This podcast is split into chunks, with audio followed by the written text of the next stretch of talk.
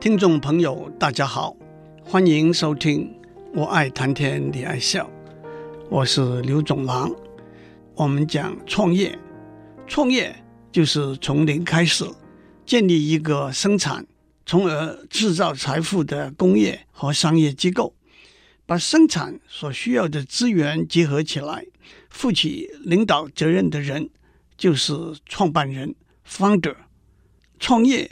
是人类历史里头，自从有了商业社会之后，许多人都前仆后继从事的商业行为。开一家牛肉面店，出版一份报纸，建立一个廉价航空公司，成立一个社交网络系统，都是创业的例子。不过，到了二十世纪，由于科学技术迅速的发展，和经济市场大幅的膨胀，许多新创的事业的特色是创新、冒险和可能的庞大的报酬。因此，在管理学上也特别把从事这些创业行为的创办人叫做创业者 （entrepreneur）。甚至有人用十个 D 来形容创业者的人格特质：第一，dream，远大的梦想。和广阔的视野。第二，decisiveness，能够果断地做决定。第三，doers，实践执行的能力。第四，determination，成功必达的决心。第五，dedication，全力奉献。第六，devotion，兴趣、信心和爱心的投入。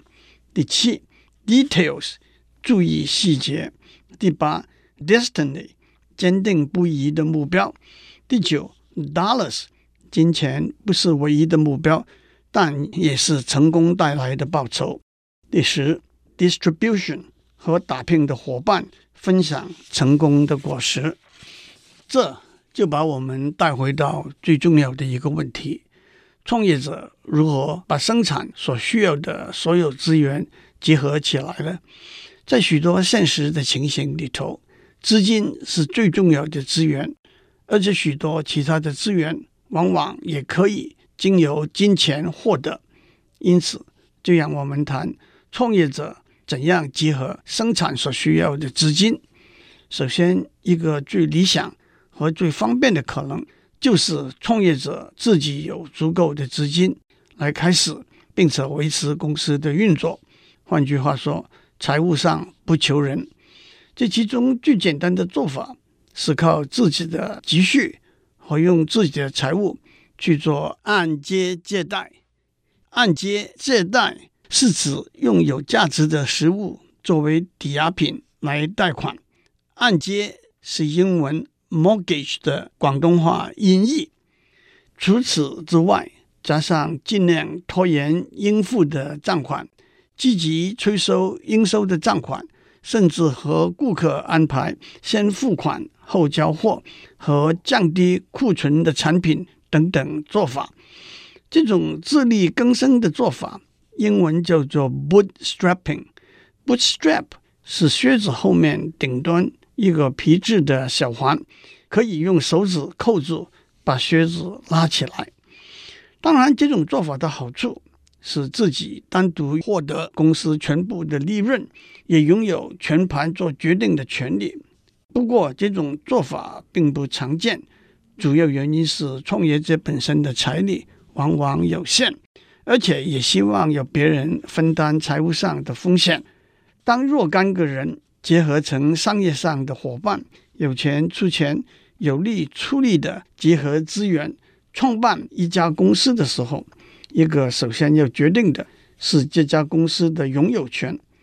基本的观念是相当简单的：创业的伙伴们按照比例共同拥有公司全部的资产。换句话说，一家公司分成若干股份，这些股份通常用股票来代表。创业的伙伴就按照比例持有公司的股票，但是连带的就有许多问题。这包括公司的经营权、公司利润的分配、对公司商业行为和财务盈亏法律上的责任、公司结束的时候资产分配的方式，并不一定纯粹按比例来分配，以及拥有权的改变和转让等等。这些我不打算一一细讲。举个例来说，股票可以分成几个等级，不同等级的股票对公司决策有不同的投票权，有些一股一票，有些一股多票，有些根本没有投票权。例如，谷歌的股票分成 A、B、C 三个等级，A 级一股一票，B 级一股十票。C 级一股零票，很明显的，B 级股票大多数是由原来的创办人持有。按照二零一五年二月的资料，谷歌的两个创办人 Larry Page 和 Sergey Brin 合起来一共拥有四千万股 B 级股票，那是谷歌发行的 A 级股票和 B 级股票的百分之十二。但是他们却拥有百分之五十二的投票权，换句话说，他们拥有过半数的投票权来主导公司的营运。让我补充一下，谷歌的七级股票是在二零一四年四月才引进的，主要目的是用来作为员工的报酬和收购别的公司的补偿。但是另一方面，让原来的创办人的控制权不必稀释。其实，当这个方案提出的时候，许多持有 A 级股票的小股东都反对，但是他们低于半数的投票权无济于事。在股票市场上，不同级的股票是分开来买卖的，原则上买卖价格是可以有差异的。在美国纳斯达克证券交易所。谷歌的 A 级股票的代号是 GOOGL，C 级股票的代号是 GOOG，B 级股票根本不在公开市场买卖。那么，谁会去买 A 级而不买 C 级的股票呢？一个自我解嘲的说法是：有一点点微不足道的投票权，还是比完全没有投票权要好一点点。另外一个例子是，二零一四年九月二十二号，阿里巴巴在美国纽约证券交易所上市，一共募集了二百五十亿美元，那是一个空前的记录。其实一年多以前，阿里巴巴曾经考虑在香港证券市场上市，但是香港证券交易所跟美国的证券交易所不同。不允许不同等级拥有不同投票权的股票。阿里巴巴的创办合伙人为了保持对公司的主导，提出一个折中的办法：董事会成员由一个二十八个合伙人组成的委员会提名。虽然这二十八个人持有大约阿里巴巴百分之十三的股票，马云本人持有大约百分之七点四。就足以控制主导公司的营运，但是香港证券交易所拒绝接受这一个条件。另外一个例子是，有些公司会发行优先股 （preferred stock）。优先股没有投票权，但是公司的利润和结束之后财产的分配，优先股有优先的权利。我讲了这些例子，只是指出。不管公司用什么方式来募集基金，公司都必须拿拥有权的一部分来做交换，以多少股票换多少资金，以什么样的股票来换资金，都是非常复杂的事情。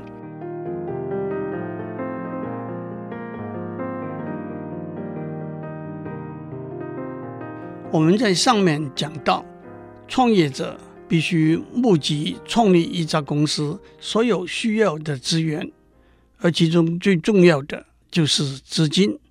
正如一句老话说：“钱不是万能，但是没有钱万万不能。”我们在上面已经讲过，募集资金最理想，通常也是最简单明了的做法，是创业者自己有足够的经济能力，踏出第一步。但是，当创业者自己没有足够的经济能力，或者想减低经济上的风险的时候，就会寻找外来的资金的投入。我们在上面也讲过，不管公司用什么方式来募集资金，公司必须释出部分的股份，也就是释出部分的控制权和财产和利润。至于以多少股票来换多少资金，以什么样的股票来换资金，有许多复杂的盘算和安排。这我们就不多讲了。我们要讲的资金有哪些不同的来源？募集资金一个最明显的对象是亲戚和朋友，他们投资的主要原因是他们认得创业者，对他有信心，也愿意给他鼓励和支持。不过在刚起步的时候，公司成功的几率和公司的价值。是不容易预测的，创业者往往难免会做出过高的估计，高估成功的几率还好，因为那是没法量化的，而且即使量化了，也没有太大的意义。今天百分之九十九成功的几率，也不排除后来百分之一百失败的结果。只要创业者觉得自己的估计是诚实的。问心无愧的估计，那就好了。倒是公司价值的估计是比较容易被质疑的。今天舅舅用一百万元买的公司十分之一的股权，等到后来专业的投资者用二十万元也买的公司十分之一的股权，舅舅就难免一肚子火了。也有人把亲戚朋友募集的资金幽默地称为。爱心的投资，或者是 F F F 的投资，F F F 就是 Family, Friends and Fools，也就是说，因为爱心和愚笨，亲戚朋友加上傻瓜都愿意参与第一轮的投资。让我趁这个机会用一个简单的例子来说明，譬如说一家公司的成立。假定可以发行的股票的上限是两百万股，在公司创立的时候，创业团队共同持有一百三十万股的股票，在增资以前，公司的价值被估为一千万元。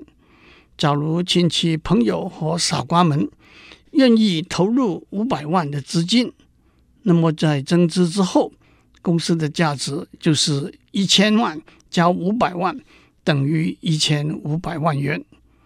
公司在增资以前的价值一千万元，叫做 pre-money valuation；增资以后的价值一千五百万元，叫做 post-money valuation。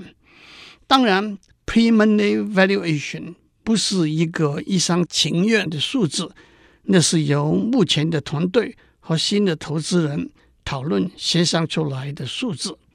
换句话说，亲戚朋友和傻瓜们投入五百万元，到增资以后价值一千五百万元的公司，因此他们应该占公司三分之一的股权，那就是六十五万股的股票。请注意，增资之后，创业团队持有一百三十万股的股票，亲戚朋友和傻瓜们持有六十五万股的股票。公司一共发行了一百九十五万股股票，那还是在发行两百万股上限之内。还有，就公司的控制权而言，创业团队从增资以前的百分之一百降到增资以后的百分之六十六点七。但是就财务而言，创业团队原来拥有一家价值一千万元的公司的百分之一百。增资之后，拥有一家价值一千五百万的公司的百分之六十六点七。接下来，当亲戚朋友和傻瓜们投入的资金用光了，公司还是没有开始赚钱，需要新的资金的时候，第二轮募资的对象很可能就是天使，接有就是所谓天使资金 （Angel Fund）。Angel 这个字。源自希腊语，在许多不同的宗教和神话里头，天使是上帝的使者，他们遵照上帝的指示行事，也是上帝的使者，把上帝的旨意传递到人间，也会负起照顾、保护某些特定的人和物的责任。天使的形象是仁慈、纯洁和爱心，因此顾名思义，天使资金就是在创业者需要第二轮资金的时候注入的资金。天使资金投资人通常是本来就很富有，或者经由创业发了大财的人，他们以个人或者几个合伙人的身份，用自己的钱投入新创的事业。一般来说，因为风险还是相当高，天使基金的投入也不会很多。但是如果一旦成功，回报在几十倍到百倍、千倍都是可能的。天使资金的投资者，或者扮演一个纯粹投资者的角色，完全不参与公司的管理营运，但也可能提供建议，帮忙建立外界的人脉关系等等，甚至直接参与公司的管理和营运。让我指出，也有天使基金，或者纯粹出于个人兴趣，或者基于公共利益的考量，愿意投入资金。支持一个有意义的企业，而不是以赚大钱为主要的目的。让我接着上面的例子来解释。我们上面讲的那家公司，设定可以发行的股票总数是两百万股，其中创业团队持有一百三十万股，亲戚朋友和傻瓜们持有六十五万股。这个时候，公司想要做两个事情：第一，提出十五万股作为挽留和激励优秀的员工之用。第二，找五百万元新的资金。首先，公司必须提高可以发行的股票的总数，譬如说从两百万股提高到五百万股，以备将来不时之需。同时，对公司目前的价值做一个评估。譬如说，公司的价值已经提升到三千万元了，那是新的资金投入以前的 pre-money valuation。如果天使资金投入一千万元，那么 post-money valuation 变成三千万加一千万元等于四千万元。因此，天使资金应该拥有公司百分之二十五的股权，那是一千万。被四千万出，因为创业团队、亲戚朋友和傻瓜们加上员工，一共拥有一百三十万加六十五万加十五万，等于两百一十万股。因此，天使资金获得七十万股。让我做一个总结：这一家价值四千万的公司的股权的分布是创业团队。拥有百分之四十六点四，亲戚朋友和傻瓜们拥有百分之二十三点二，员工拥有百分之五点三五，天使拥有百分之二十五。创业团队的股权又再一次被稀释了，但是他们持有的股票的价值却又在往上升。等到新创的公司已经渐具规模，可是天使资金投入的资金。也渐渐用光了，公司就要上风险投资基金 （Venture Capital Fund） 寻求新的资金。风险投资基金是由一群合伙人投入资金成立的，目的就是入股高风险高回报的新创公司。风险投资基金通常是一个有限股份公司 （Limited Liability Corporation）。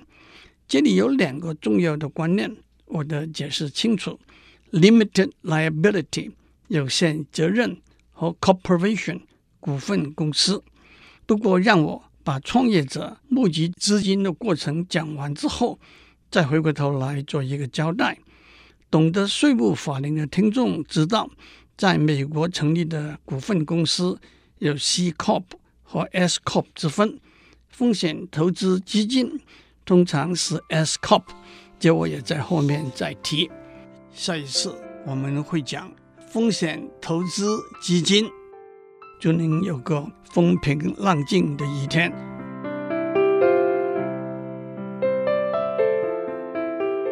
以上内容由台达电子文教基金会赞助播出。